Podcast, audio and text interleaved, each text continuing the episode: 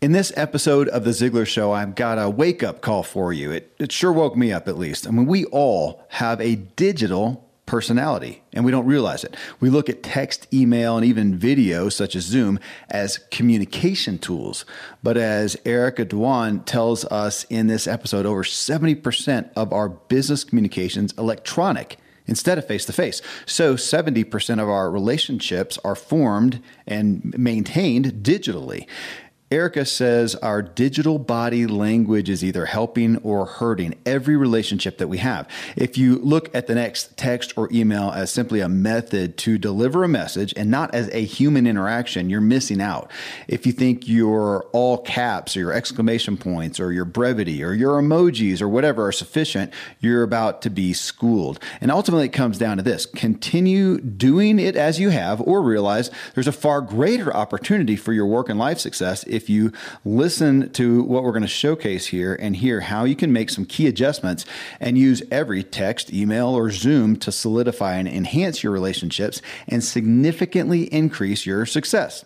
You can connect with Erica at Erica Dhawan, that's D H A W A N dot com, or you can find her new book, Digital Body Language, wherever you buy books.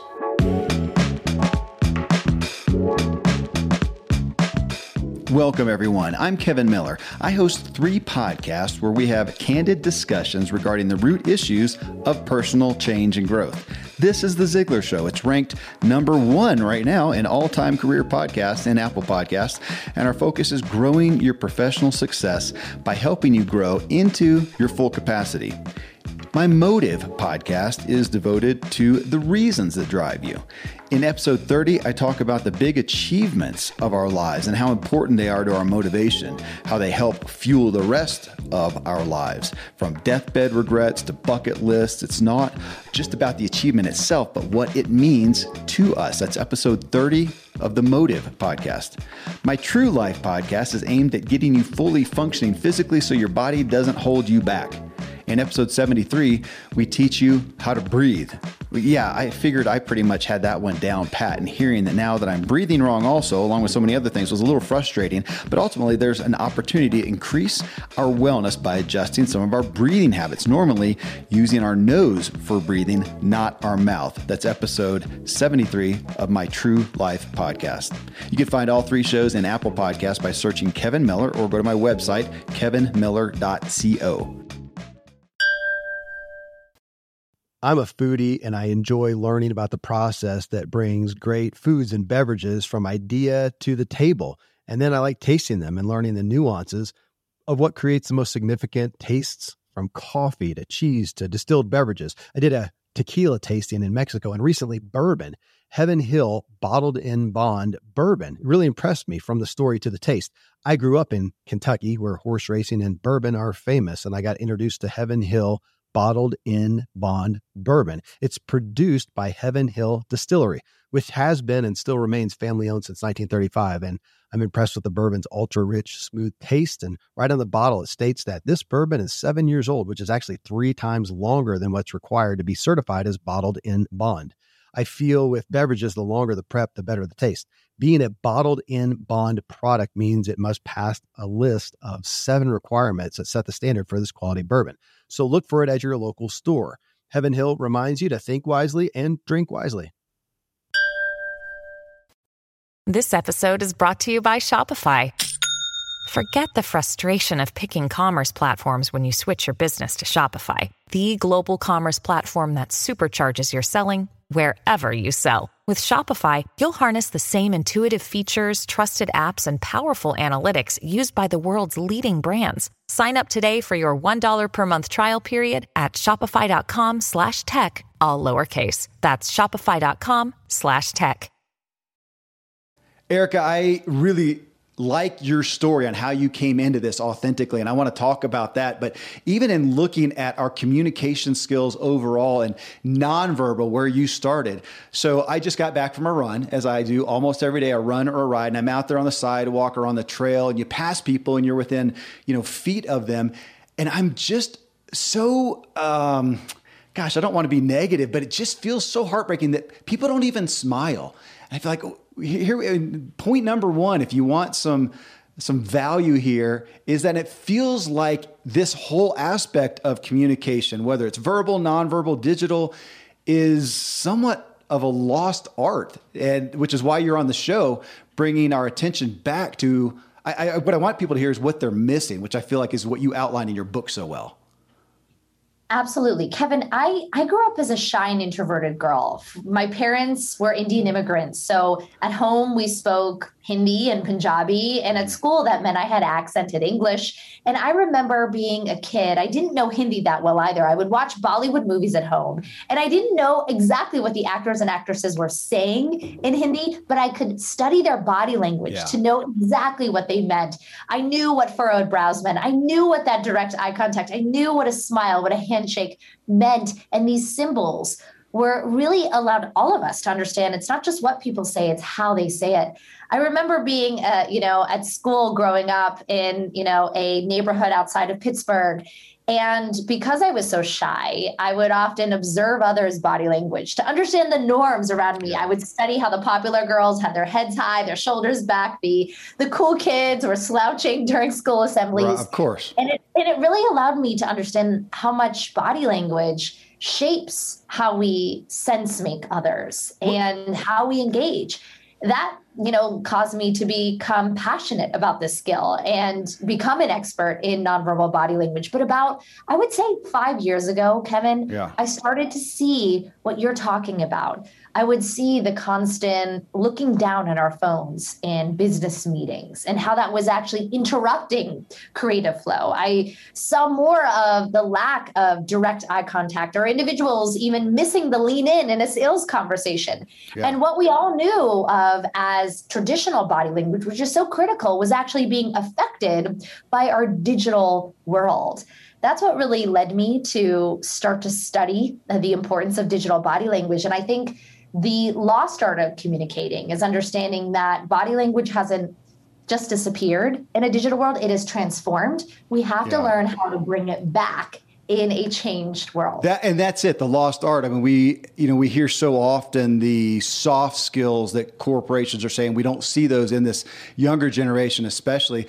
Though I appreciate people talking more and more about those aren't soft skills; those are necessary skills. And I think I saw you write something to that effect as well. And this one with how we communicate and you know whether it's again whether it's face to face like you and I are that's why I do zoom so I can see the verbal cues and see you and make that connection but even if we're on the phone and it's the you can at least hear the tone you know and the attitude and now how does that translate into digital because as important as this is and yeah your initial preoccupation with body language I, mean, so this is the Ziglar show. This is, you know, sales is number one. That was Zig Ziglar was, you know, the king of sales.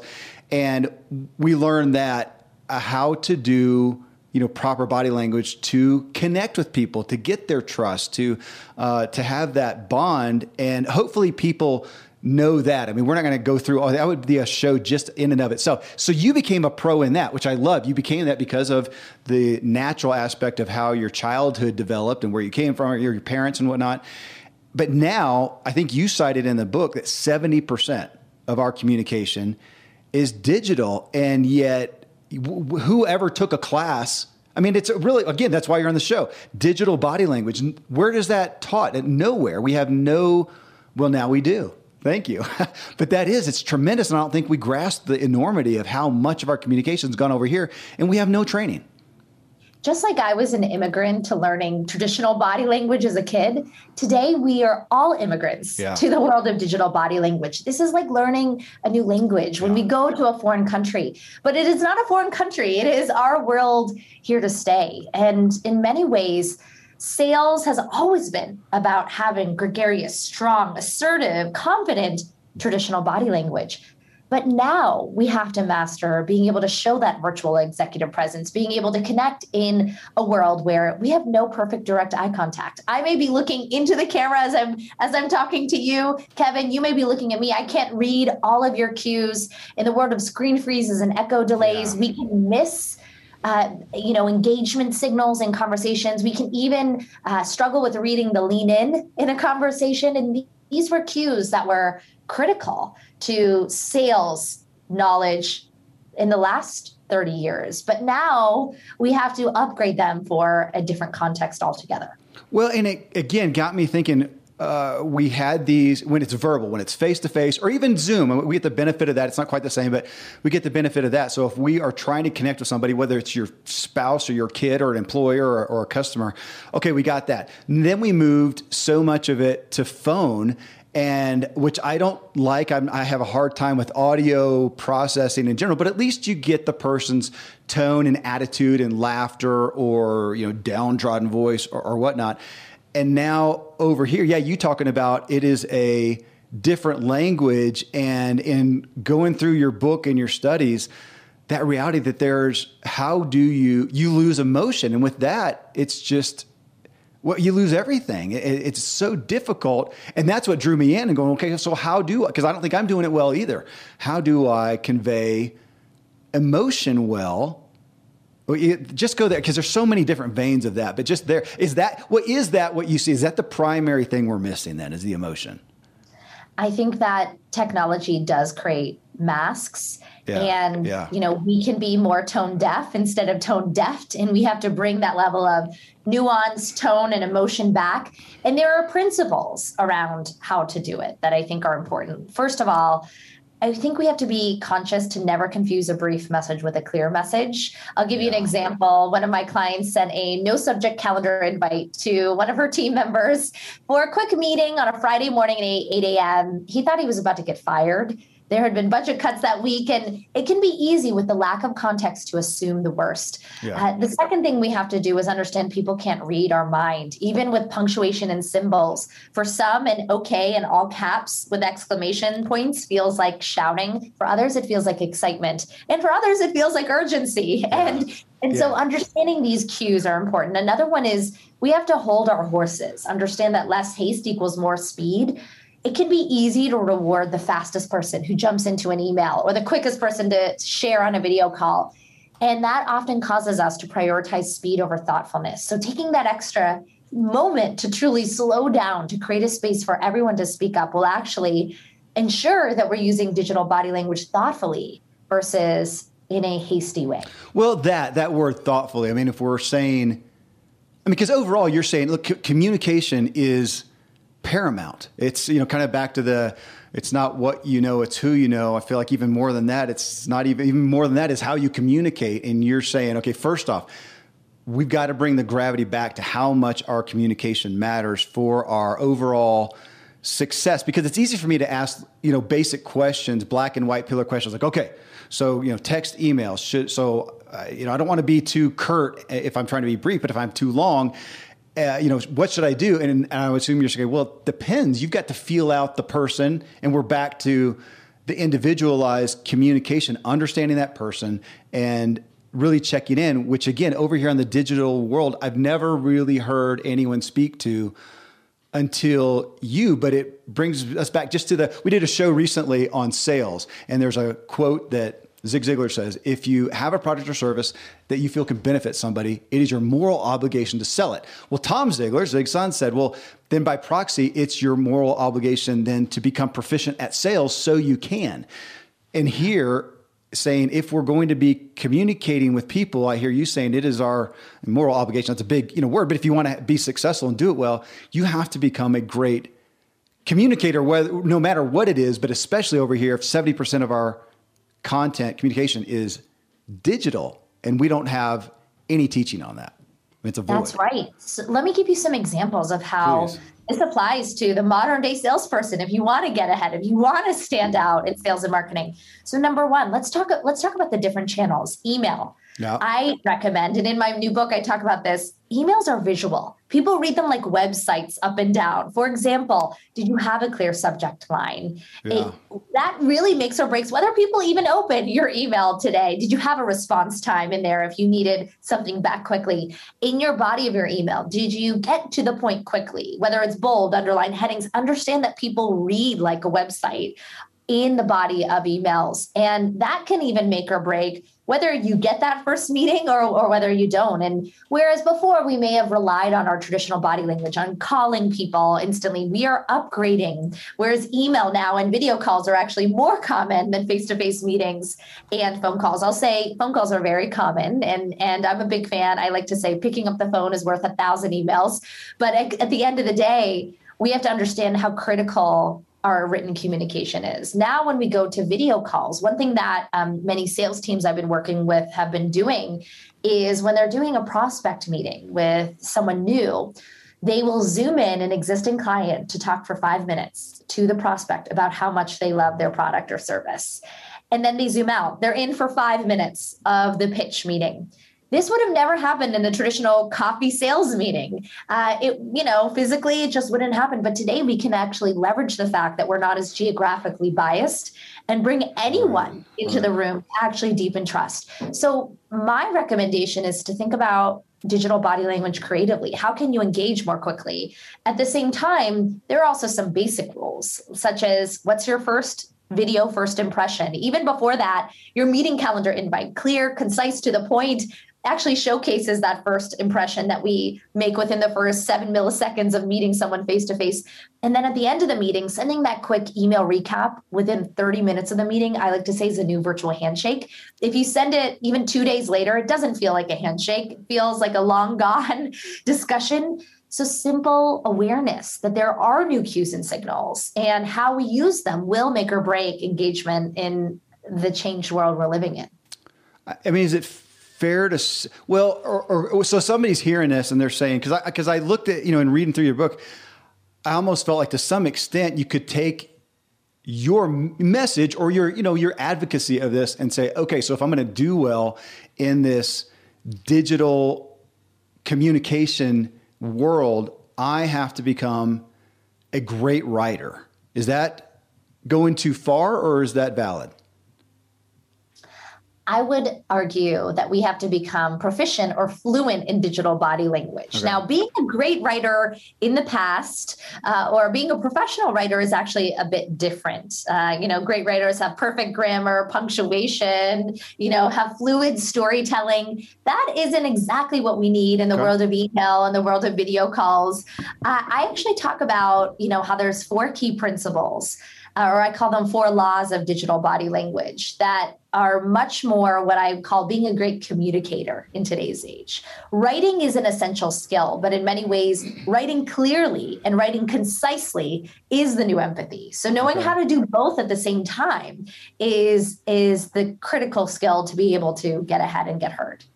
What about mirroring in that aspect because you know that was a sales 101 I got way back and probably some Dale Carnegie course you know if you're sitting across the table and, and somebody leans in you lean in. If they sit back cross their legs do that and how people like that.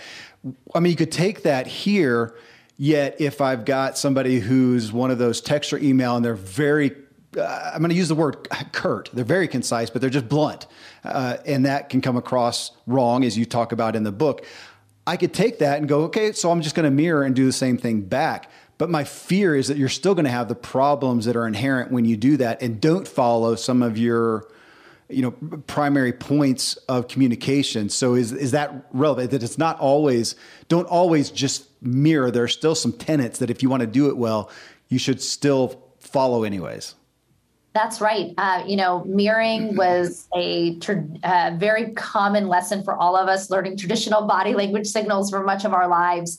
If we apply it in the digital world, I, I would argue that, you know, in many ways, we are always answering two questions that should shape whether we should mirror back in digital body language or we shouldn't. The first question is uh, who has more or less power?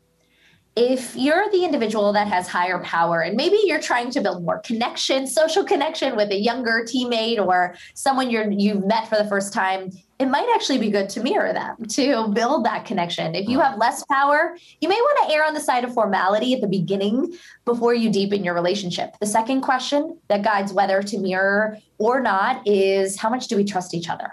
Are we longtime colleagues or is this a client or customer i've worked with for years or is this an initial sales meeting. And again, I think both of those cause us to understand when to mirror and when not to. And again, I, the other thing that's important is in I talk about how there are different individuals with different digital body language styles, almost like Myers Briggs, but for yeah. a digital world. So on one end, we have what I call digital natives. These are those that are texting, IMing, quick to the point. They'll probably never listen to a voicemail, but they may send a voice note. On the other end, Kevin, are digital adapters. These yeah. are the individuals that still feel like immigrants to our new country of remote work. They really only just want to get on the phone or meet in person. They have more reluctance with new technology. To give you an example, my father is a digital adapter. When he sends me a text, it starts with Dear Erica and ends with Love Dad. And I have to scroll through it because it's as long as a letter. He's 75 years old and he doesn't quite know that a text is not the same as a handwritten note. But it's just an example how we're different. And so you know the general rule is you know if you're trying to build connection and you know that that potential prospect is not good at responding to email, but will respond to your text, know when to connect in a way that best resonates with them. That's using good digital body language. At the same time, you know, if they're using multiple symbols and emojis or or are the reverse, know when to be yourself too. I think this is, you know, we shouldn't have to lose our authentic style. At the same time, uh, being conscious of when to err on the side of formality is important. You are listening to The Ziglar Show and this episode with Erica Dhawan on digital body language. Again, you can connect with Erica at Erica Dhawan, D H A W A N dot com, and find her book, Digital Body Language, wherever you buy books. Next, I divulge that I've never used emojis and I ask her opinion on them as I realize they do help communicate emotion thankfully, the days of building a business website, then having this massive endeavor to integrate an online store are gone. Today, Shopify has fixed all that. I had one business where we actually built the entire website on Shopify's platform. So whether you're just starting out or you're selling a million bucks of product already, Shopify is just the industry leader. It works the same for physical products or online and digital, and Shopify is just hands down the best out there. Most importantly, Shopify helps you turn browsers into buyers with the internet's best converting checkout. It's 36% better on average compared to other leading commerce platforms. Getting people to buy is not that hard, at least to the buying point. But getting them to actually give their payment info is, and Shopify is king in that department. They also have top tier customer service, which I think is critical. You can sign up for a $1 per month trial period at shopify.com slash Kevin. That's all lowercase. Go to shopify.com slash Kevin to grow your business no matter what stage you're in. Shopify.com slash Kevin. I live high up in the Rocky Mountains where the air is clean and fresh as possible, but then I step indoors and I'm breathing in untold amounts of toxins and allergens from paint and carpet and cleaning chemicals and pets and furniture and appliances and mold and so on. Studies show the indoor air is two to five times more polluted than the outdoor air anywhere you are. And in some places, it's a hundred times worse than that. Well, the solution is to get an air purifier. An air doctor is just the best out there. It filters out 99.99% of dangerous contaminants contaminants and allergens, such as pollen and pet dander and dust mites and mold, and even bacteria and viruses. So your lungs don't have to try to do that. Air Doctor comes with a 30 day money back guarantee. So if you don't love it, just send it back for a refund minus shipping. Go to airdoctorpro.com. You can use the promo code Kevin, and depending on the model, you'll receive up to 39% off or up to 300 bucks. Exclusive to podcast customers, you will also receive a free three year warranty on any unit, which is an additional $84 value. So to get the special deal, go to A-I-R-D-O-C-T-O-R-P-R-O.com. Use promo code Kevin. Friends, I'm pretty candid about my lack of financial prowess. Money and numbers are fairly Greek to me, so I need a lot of guidance. One of my closest friends is a wildly successful wealth manager, and I'm working on some financial literacy and just continually seeking guidance. So I ask you to check out yahoofinance.com. Nobody knows it all on Yahoo Finance is a, an incredible resource for the rookies like me or the seasoned investors. You know, before my dad passed away recently, Dave Ramsey and his wife Sharon flew down to visit. We all got to spend a day together. And I was at yahoofinance.com just now. I saw multiple news flashes from Dave and other people that you respect. And they're hitting so many of the hottest areas in finance today. So it's a place to get a snapshot of all aspects of your financial interests. And if you have them, your portfolios. I hadn't realized Yahoo Finance is the number one finance destination, producing a holistic look at the financial news cycle, including breaking news, original editorial perspectives, analyst ratings, independent research, customizable charts, and so much more. So, for your comprehensive financial news and analysis, visit the brand behind every great investor, yahoofinance.com, the number one financial destination, yahoofinance.com. One more time, yahoofinance.com. Almost a question in that in regards to like emojis. You talk about that in there. I have never used an emoji in my entire life because when it initially came out, it felt like, oh, that's something that a teenager or a little kid would do. And yet now I realize that so many of the texts and emails I get professionally have emojis. And, and I got to admit, I'm just, it's still not in my, I haven't added that to my language, but you're, you cite those. I don't know if you're advocating for an emoji, but you are saying, look, we're trying to find ways to express emotion. That is one way. Is that fair to say?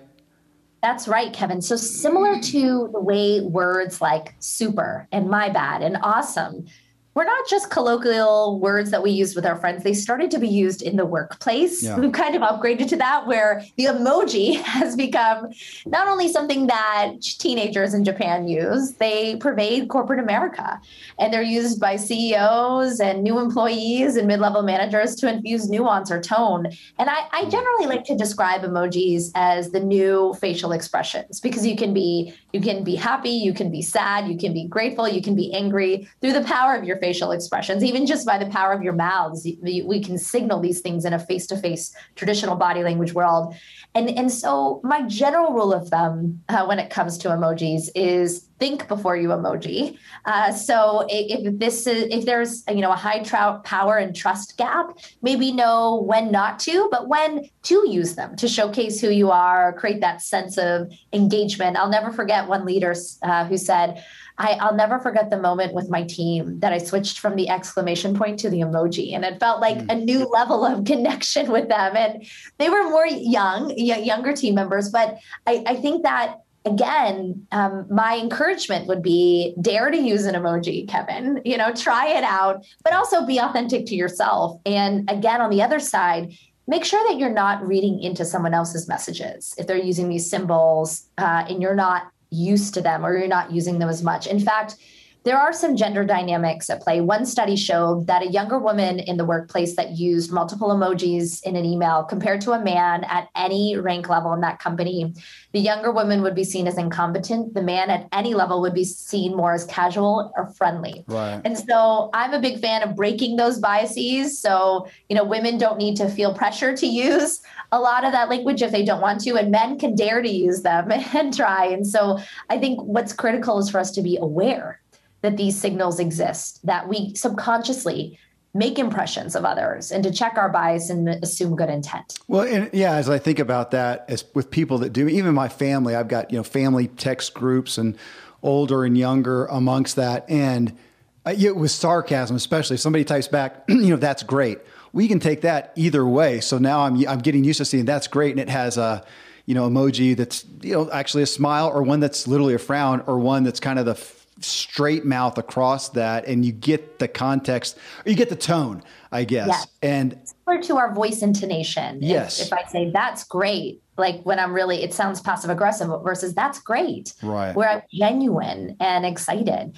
And i think what's interesting uh, you know you're talking about texting kevin in many ways, the emoji has replaced the fact that a period at the end of a text for some people can feel a bit off putting because it's meant to be a casual channel.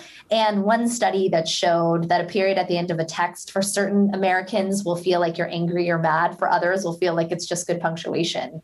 And the fact huh. that the rules have changed. And that is another reason why emojis are so common in text messages or chat and IMing tools. That's so funny. I'm looking back at a text with you and I actually did put a period. I put a period on one of the on the you end did, of one, and, and, and on another, and I, I, I, assumed good intent. I have no idea why I did that. Now exclamation points. I think I do that plenty. I'm the king of the dot dot dot. And I never thought about it. I just am. And somebody called me out. They said, Yeah, your first book, Kevin, should just be dot, dot, dot, because you do that at the end of most every sentence. I don't know why.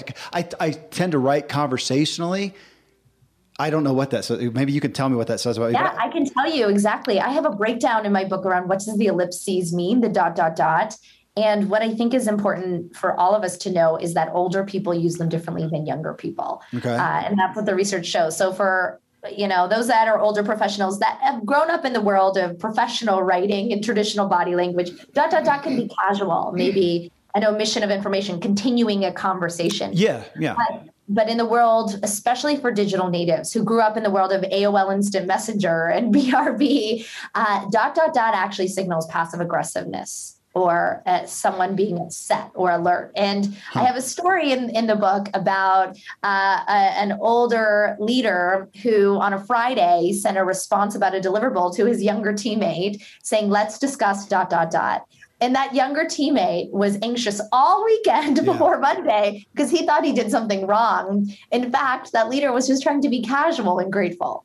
I, I, I, will clarify a lot of times if I feel that, like, I mean, I do not know. And I'm, I am one of those kind of on the people pleasing side. I don't like conflict or something. So if I feel that, I'll, I'll try to c- clarify.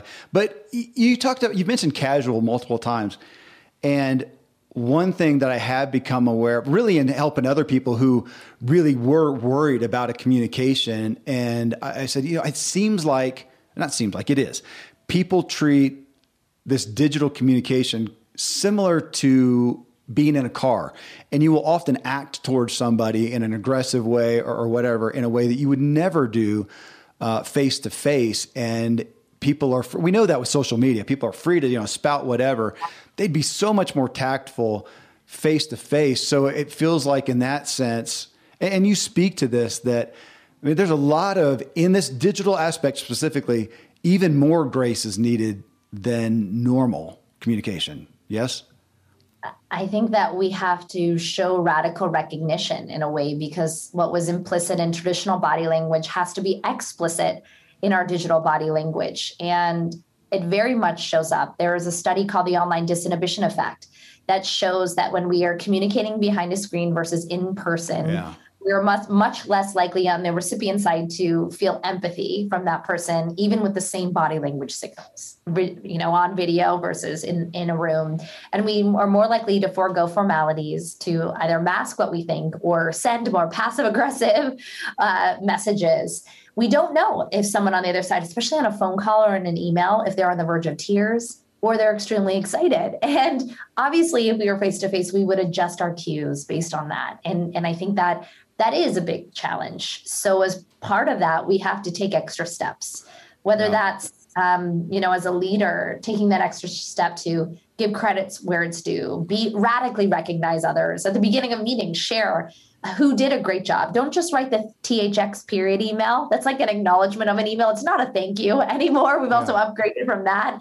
So taking those extra steps to be explicit in your gratitude and your acknowledgement and how you're feeling. And if you're upset, knowing how to share that in a way that's not a passive aggressive vague email where people aren't on the same page picking up the phone uh, having those candid dialogues is incredibly important you use that word explicit would it be would you advocate uh, saying this is a place with this digital communication it is a place to would you would you want to give permission or even advocate people to further clarify? Like don't be afraid to clarify. If you're left with that text or that email and you're not sure of the emotion or you are projecting an emotion and you know feeling especially a negative feeling to be more apt to clarify and not be afraid of doing so one of my clients sent a text message to his boss that said do you want to speak wednesday or thursday and his boss's response was Yes. Yes. now, yeah. what do you do in that situation? Right, right. The high stakes meeting, you're rushed. You know, you know your boss is about to go into a big meeting, and you're not going to get an answer for another hour. Uh, you know, this is an example of the daily challenges uh, we feel because we are living in a culture where often we're not taking that extra step to be clear instead of just brief and it's natural. It, you know, the, the the reality is we have to take that extra second to think before we type. But if if for that that individual that was on the receiving end of the yes, my my recommendation is if there is high trust, ask for clarity immediately. Don't waste time, just get to the point. If there is low trust, maybe know which channel to use. If there's this is a someone you've never met before, instead of sending that another email, maybe knowing to have that quick candid conversation or clarification on the video call or on the phone call that's coming next. Again, power dynamics. Is this someone where you have to schedule a call with their assistant to get on their calendar, or is this yeah. someone you can just text to get quick clarification? And again, knowing those power and trust dynamics will help you know which digital signals to use Well, so on that, you mentioned earlier, you said something about the phone. You know, uh, uh the phone is worth a thousand te- emails. Emails. There you go. I mean, it's that, also worth a thousand texts. Okay. Well, so on, on that though, because I could hear people getting this message and saying, "Well, yeah, let's just try to minimize the digital body language and do more phone." Do more Zoom, which I get, but I, I, to some extent, well, like here, you know, so on on inter, on shows like this where I'm doing it with somebody, this is recorded. We're doing this to produce a great show. I want to see you. I won't do it otherwise. If somebody says no, it's going to be a phone only. Let's just we're not going to do it. Do do another show just because I can't get as much value out of that. But when you get to text and phones, you actually talk about it in the book about somebody who's kind of a phonophobe. I really am. I if if unless it's an emergency, I would just rather not. And I'm doing it selfishly for my own time. Period. Uh, and so if somebody's saying, "Gosh, can we cut that out?" There's going to be a lot of people who just know that they're not going to. It's going to happen digitally. You just got to deal with that. Thus, the reason you've got the book on how to. I mean, yeah, if you can minimize it, great. But for the most part, we just all need to learn this language. Yeah, yeah. I think I'll, I'll share the, the, story about a, a, friend of mine, Alyssa, and what she deems as her phone phobia, yeah. and talk about how we all navigate this. So Alyssa is in uh, her her 40s. She is a CEO coach, and uh, you know we were starting to get to know each other. We became friends, and um, we were scheduling a dinner. And this was our first uh, meeting where we were going to meet in person together, just the two of us. And, uh, you know, we scheduled a time and then I had to cancel. I had to reschedule. So I sent her an email and we rescheduled. And then, you know, maybe a week later, I realized something else popped up. This is the world of busy travel a few years ago. And then I had to reschedule again. And then finally, something else popped up. And I said, I cannot send her a third email. We don't have high trust yet. Let me give her a quick phone right. call and just say, I'm so sorry. Can you do this other time? Because I don't want to be that obnoxious person rescheduling the third time. And so I give her a call out of the blue. She doesn't answer. And, uh, you know, I leave a message because I'm old school at heart in some ways. Um, and I get this text back a few hours later saying, Did something happen with multiple question marks? Yeah. And she finally admitted to me when we had dinner that she, when she gets phone calls out of the blue, it must be an emergency. It must right. be alarming. And for me, especially because I think I grew up in a very pick up the phone culture and a lot of my clients pick up the phone, uh, it, it was something that I was doing out of a sense of sensitivity to our relationship. Right. So at the end of the day, uh, I'm I'm a big fan that there is a lost art to the phone conversation and it can be incredibly beneficial. But understand, as I said earlier, there are digital natives to digital adapters. Digital natives don't want phone calls out of the blue. They grow up in a culture where you schedule it on their calendar, uh, you know, whereas digital adapters, it's they they are ones saying why are my natives not picking up the phone like why are they sending one more email so take that extra second to acknowledge that there are different styles. And if you're in sales, know how to connect with those that are different from you. If you're not going to get a response, um, if they really want to do phone call, know how to adjust to their style and also know when not to because of the nature of the complexity of the conversation. And my general rule is, you know, if it's high complex, knowing when to get on a phone or video call is important. If it's low complex, if it's a yes or no answer or a quick decision, do not schedule a phone call. Do not have a video call. I think that's a big reason why we have so much Zoom fatigue right now is because we're trying to force a lot of meetings. Some of them could be emails, right. some of them could be thoughtful messages. And we're diverting that everything has to be a 30 minute meeting. And I also fight that. Do not have 30 or 60 minute meetings when it could be 10 minute meetings. I've had three 10 minute meetings in a 30 minute increment. So use your creativity here. Yeah. To flex your muscles. And and again, it's not about just all moving to phone and video is better because that's not the answer. We're all fatigued from that.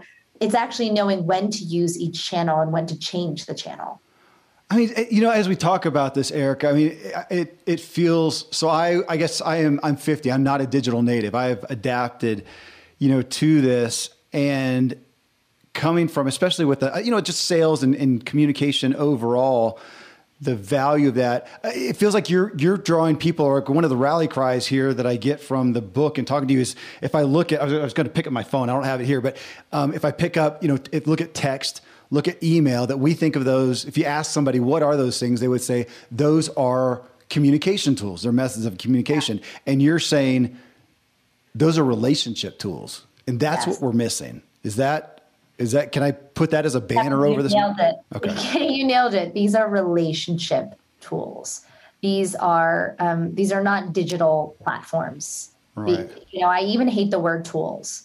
These are relationship makers or breakers. Okay. Okay. And and it is our responsibility, uh, you know, if we want to lead, if we want to sell and market in today's age, to know how to use them and how to use them effectively.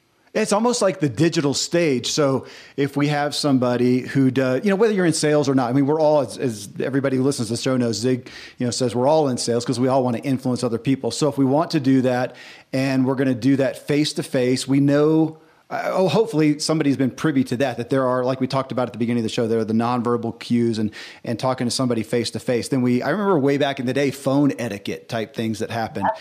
And now we have, uh, well, and then, then, let's go to the stage because a lot of people in this audience have heard. I've had people on the show like Pete Vargas who talks about, hey, here is how to command a stage. Here is the methodology to be successful on a stage in front of people, whether that's in front of a TED talk, you know, audience, virtual or or, or not. Um, and now you're showcasing this is a digital stage if you want to succeed here. I, I literally just never thought about that. I mean, again, I was enamored with the books. I thought, yeah, I've seen the negative side really of how the digital communication can hurt us because it's missing so much but have never seen much gravity given to this is a stage. I kind of like that. This is a stage, a digital stage that you're going to make or break relationships on, and you can't get away from it. So you're saying, one, we need to be a student of this stage and then uh, you know of course to the person to cater to them you talked about that i like you talking about the power dynamics and whatnot but that we need to be a who doesn't at this point then i mean you should be in schools and in the business world as well. I'll never forget, Kevin, pre pandemic, I was on a conference call. Three of us were remote and three people were in the office. It wasn't until the 26th minute of a 30 minute meeting that someone in the office said, Does anyone on the phone have something to share? We had been excluded the entire time. Oh, right. Because with visual biases and geographic bias, we tend to listen more carefully to who's in front of us, who we can see. This was a challenge well before the pandemic. Now, in our new hybrid world, these are skills that are not only going to be critical when we're commanding the stage in the room with others, but as we have individuals coming in on video screens, listening in on phone, live streaming right. in we were actually not as inclusive as we thought we were then when they would just have to listen and not really get to engage. And so, uh, again, I think these skills are critical whether we're working remotely, whether we are, uh, you know, we had that first face to face meeting and we're continuing a, our relationship digitally, whether we are managing hybrid meetings in our new normal. And the more that we can understand how to flex these muscles, how to adapt, and how to think almost like TV show hosts that are used to bringing in individuals from a screen into for different segments and create that level of engagement. Again, that can feel heavy, but I like to say whereas commanding a stage face to face is was was a lot about you know performance and like theater. Um, commanding the digital stage is almost more like being a TV show host. Huh. Well, yeah, you talk. Uh, so again, taking this, what it's bringing to me and why we're doing it because what it's bringing me is the the again the I keep using that word the gravity that we've got to take I've got to take Kevin have to take the digital communication just as seriously as face to face and in that sense have more affirmative action because it is different. You use the words i think it was even in the intro or right at the beginning of one of the chapters or whatever of and i just wrote down how do i convey dot dot dot? How do i convey? So if i'm sending this if it's just you know yeah we can meet at five o'clock at the restaurant, whatever, that's pretty basic, not much to convey. But other than that, if there is a feeling, back to the emotion that I'm trying to convey, how do I do that? Which you actually go through some examples. I don't know if it's it's exhaustive in the book, but I pulled it out out of out of one of the chapters. Some examples of how do I say, well, like you said, how do I say I agree? Uh, you know, if it was body language, did I have that one right? If it's bilingual, you, or, or, no, you talked about like if I'm stroking my chin. If you see me, we're looking face to face. Well, what does that mean, or how do I convey that feeling digitally? Mm-hmm. Yeah. So when we're stroking our chin, we may be showing active listening, that we're thinking about what someone said. And we're uh, often, when we stroke our chin, we tend to lean in to the conversation too. Yeah. So what does that look like in a digital setting? Yeah, yeah. You know, in a text message, it could be immediately liking the text very quickly, showing our engagement. In a video call, it could be writing in the chat something substantive about what someone just shared instead of just saying, I agree, or just nodding your head, but actively engaging. It could be you know, in, in an email, quickly responding in a way that is thoughtful uh, to what was just shared and following up with some follow up ideas. And, and again, these signals look different, but they show up in, in different cues in different channels as well. You know, I, I mean, I'm looking at the stuff because I pulled it out out of the book. You know, taking a if we want to give that, I gosh, I'm I'm thoughtful about it. Taking a few minutes to respond to the text. And it made me think I have, I've literally, I can think of one, I can't think of the exact one, but the, in the past few days where I, I literally texted back, uh, I think I put, uh, uh, dot, dot, dot, uh, let me think a second because I literally I didn't want them to think that I had gone away necessarily. You dark. You I, ghosted them. You were thinking. Yeah, I wanted them to stay engaged. Like, don't go away. So it's probably you know, my wife because she's she's tend to text something, and then if you don't text right back, she's off to something else, and you're going to hear about her from hours later. And I wanted to keep her engaged because I want to finish the conversation or whatnot. To send back, yeah, just literally that. Hey, I'm I'm thinking. I think I've done that with emails. Of like, man, give me 30 minutes and just some of that proactive communication, realizing the person doesn't, yeah, you can't do that. I can't scratch my chin. I can't look thoughtfully over there. All the things that I do so naturally was taught to and learned to from like we can do right now, face, you know, look at each other at least on on uh, on Zoom. But you give us the ways to do that. And again, I feel back to we all have the moral obligation to figure out how to be successful on this digital stage what you, again you said it was not you didn't like what not relational tools. What did you say relational platform? Relational maker relationship maker, maker. makers or breakers. Makers or breakers. That's so tell i, I kind of wanted to hit some of the where are some of the biggest downfalls? And i guess you could say overall I mean, we could we could cash it just in business but is it well, I, I, don't know if it's any different. You can tell me if it's any different than what we do in our personal lives as well. But what are some of the, if we take, you know, specifically text and email, and if you want to separate those out, what are some of the biggest uh, mistakes we make? Just some of the biggest, most detrimental, common mistakes that you see that you, as the expert here, are getting all your texts and emails every day. This is your area of expertise. You're going, ah, yeah, they did that. They did that. Ah, they don't know. Let what? me give you three of the most common Please. ones the the first is being in a rush all the time. Being busy doesn't always mean that you're being thoughtful. Uh, taking that extra second we you know, research shows that we're more likely to reward uh, the fastest person to respond back to us in an email or the quickest person to jump in on a video call. And we may not be taking that time to understand. Maybe our introverts uh, need more time to process ideas. Maybe we should have sent an agenda in advance, 48 hours before they had time to think about it. And then on the call, call on everyone or say i'd love to do it in, you know hear from everyone in this order or in a video call using the chat tool to say could everyone share their thoughts in the chat first? And then right. i'm going to call on a few folks that have different perspectives. Simple things like this again go a long way. Again more in that tv show host mindset around truly creating cultures where we feel respected where we feel heard and where we feel included. And if you're a salesperson that is a natural extrovert and you're selling to an introvert knowing how important it is to use digital body language carefully will make or break that sale especially right. in a virtual setting a second one is forgetting to show gratitude forgetting to show that you actually care. And I'll give you an example, uh, you know, that I shared in the book. Ethan, who is an employee at a company, you know, has a very demanding job. There's a lot of situations where he'd have to stay up late at night to finish a deliverable. And he told me he remembers being in the office, you know, staying up all night, finishing the deliverable, coming back to the office at 7:40 a.m., delivering that deliverable to his boss. He could see the relief in his boss's face, the smile, the gratitude, the thank you that his boss said as his boss gave it to the senior boss, and everyone uh, knew that Ethan had done that hard work, and there was a shared appreciation. Now in a virtual setting, Ethan stays up all night. He sends the message. Right. He may not get even an email back from his boss. He might get an email with a K period or a THX period and right. not feel appreciated, respected, or valued. So take that extra step to be explicit. Even just the the power of the handwritten note is important. Um, but I even recommend this the quick note. Uh, and if you're someone who can't thoughtfully get back to someone in a deeper way immediately, even just writing, as you said, Kevin, got it, we'll be back to you tomorrow. That is also respect, especially right. if people are working very quickly for you. And then one of the most uh, common, the final third, you know, pet peeve or beta, big risk is uh, is multitasking. And uh, and I think that in today's world, there's high levels of multitasking it's easier to do let's be honest on video calls and on phone calls. We're constantly in front of our screens.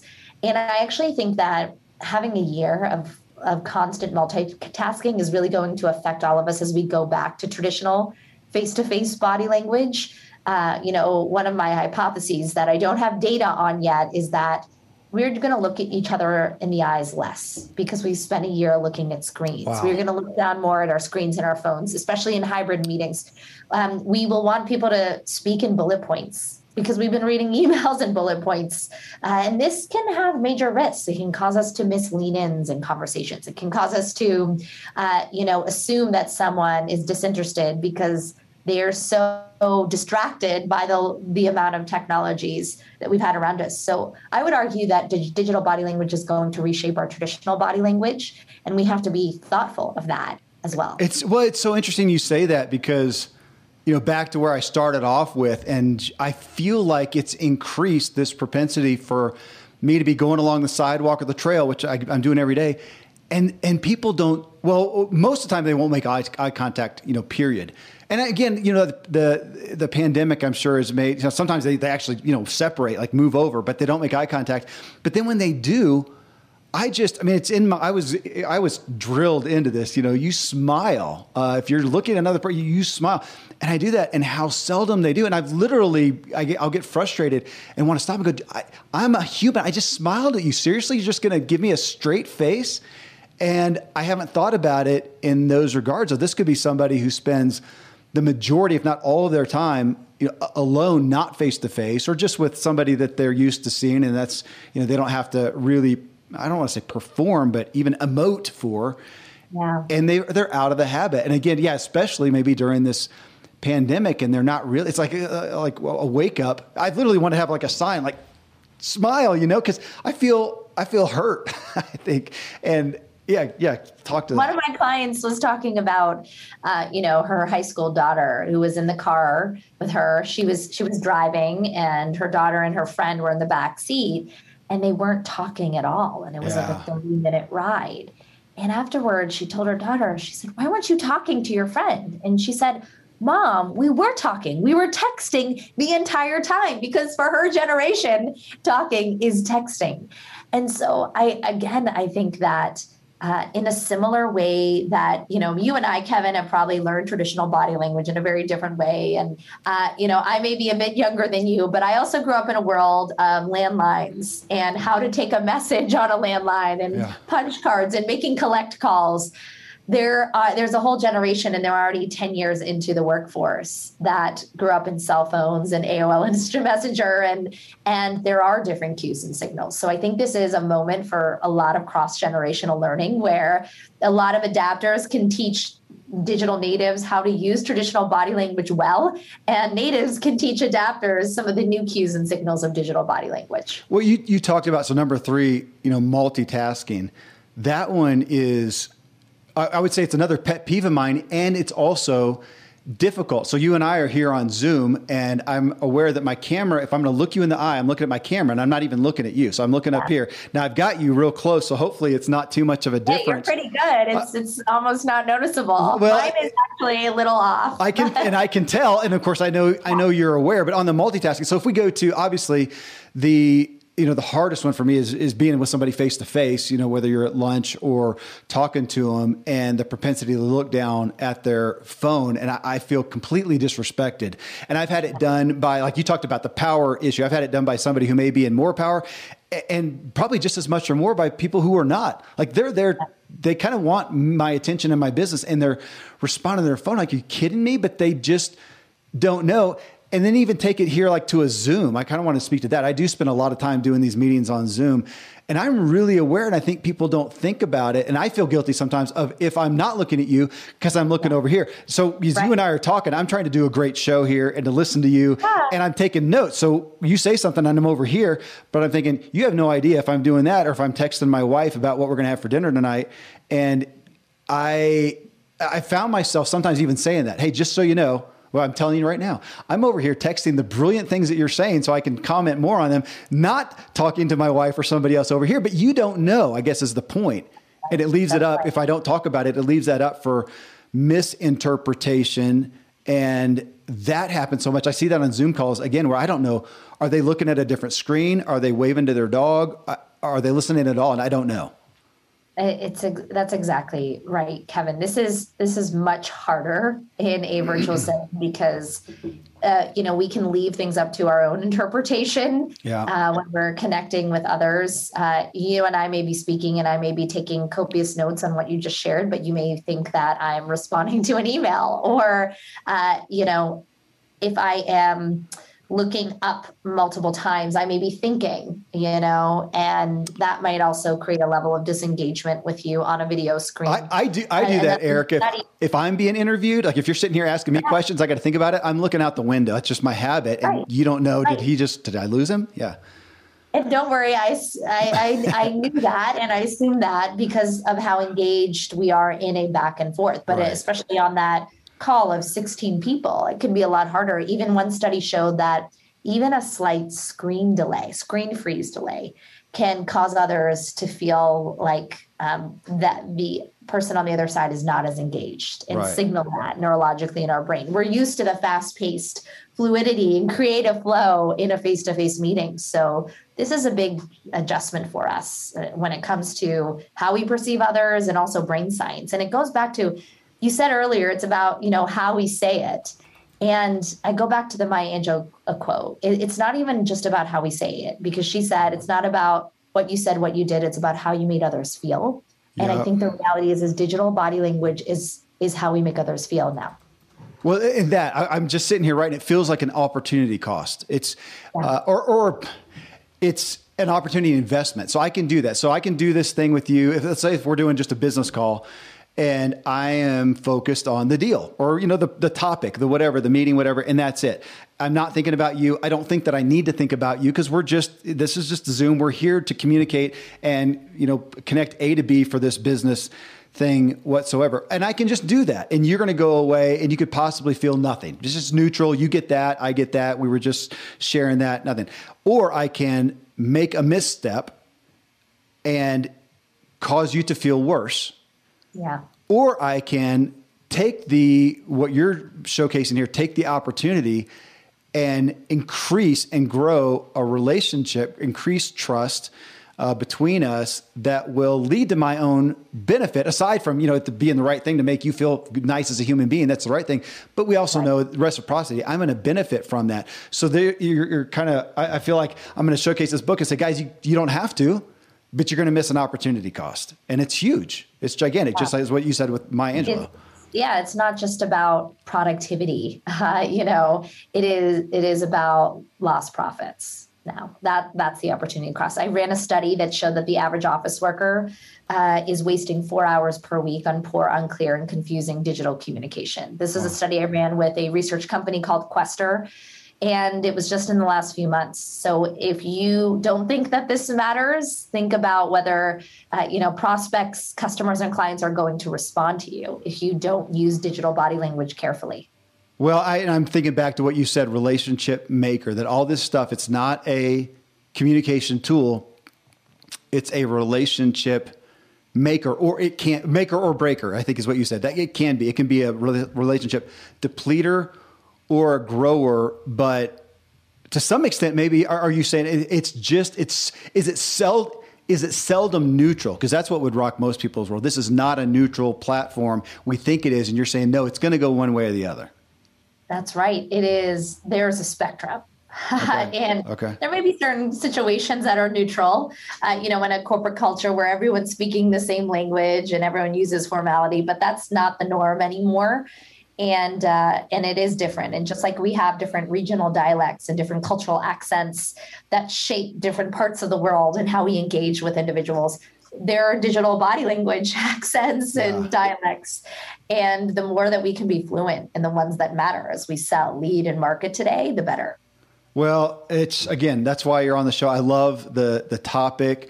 Uh, you've opened it up. Uh, you've really opened it up to me, and I, I would like to think that I'm I have been doing well. I'm somewhat aware, but not. You're to, a master at this, Kevin. well, you're sweet, uh, but not to this degree. And I'm thinking about some things. Except the period you put at the end of the text to me. I, am looking at it. It's right here. It's so funny. Um, and I do tend to. Well, most of my text. The, the reality is, I, I am not a big phone user.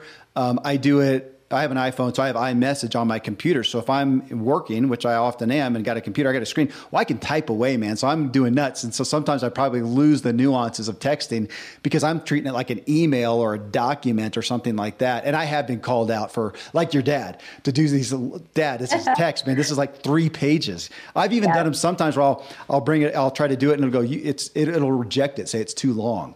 Right. I can't wait to see what my three year old daughter tells me in a few years about what I'm doing wrong. Yeah. Yeah. Well, hey, thank you so much for bringing this to the show. I'm eager to give this to everybody because, yeah, I feel like it is a, it is an, well, it's an opportunity, possibility, uh, but even more so the, the reality that we're probably so many of us are hurting our communications, we're hurting trust, we're hurting relationships, and we don't realize it because we look at it as a communication tool not a relationship maker. So I, I, love it. It's brilliant. Thank you for bringing it to us. Thanks for giving us your time.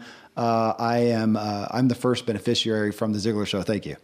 Thank you so much for having me, Kevin. It's great to be on the show, and I hope everyone will check out Digital Body Language available everywhere. Absolutely. This is one of the most specifically equipping shows I've had in a while, and I'm really eager to spruce up my own digital body language. Again, you can connect with Erica Dhawan at Erica and her last name spelled D H A W A N dot com, and find her new book, Digital Body Language, wherever you buy books. Coming up in episode 884, I asked the question when you sit down in the morning to your work and feel a bit lacking, what do you do? Do you just push forward and slog it out, or do you work on motivating yourself? Uh, Tom Ziglar and I drill into the real world application of that motivation, of getting our energy and our hope up. It's not always so easy, but something we need to do. Let's hear how some people do it. Till then, Thank you, as always, for letting me walk with you as we inspire our true performance together.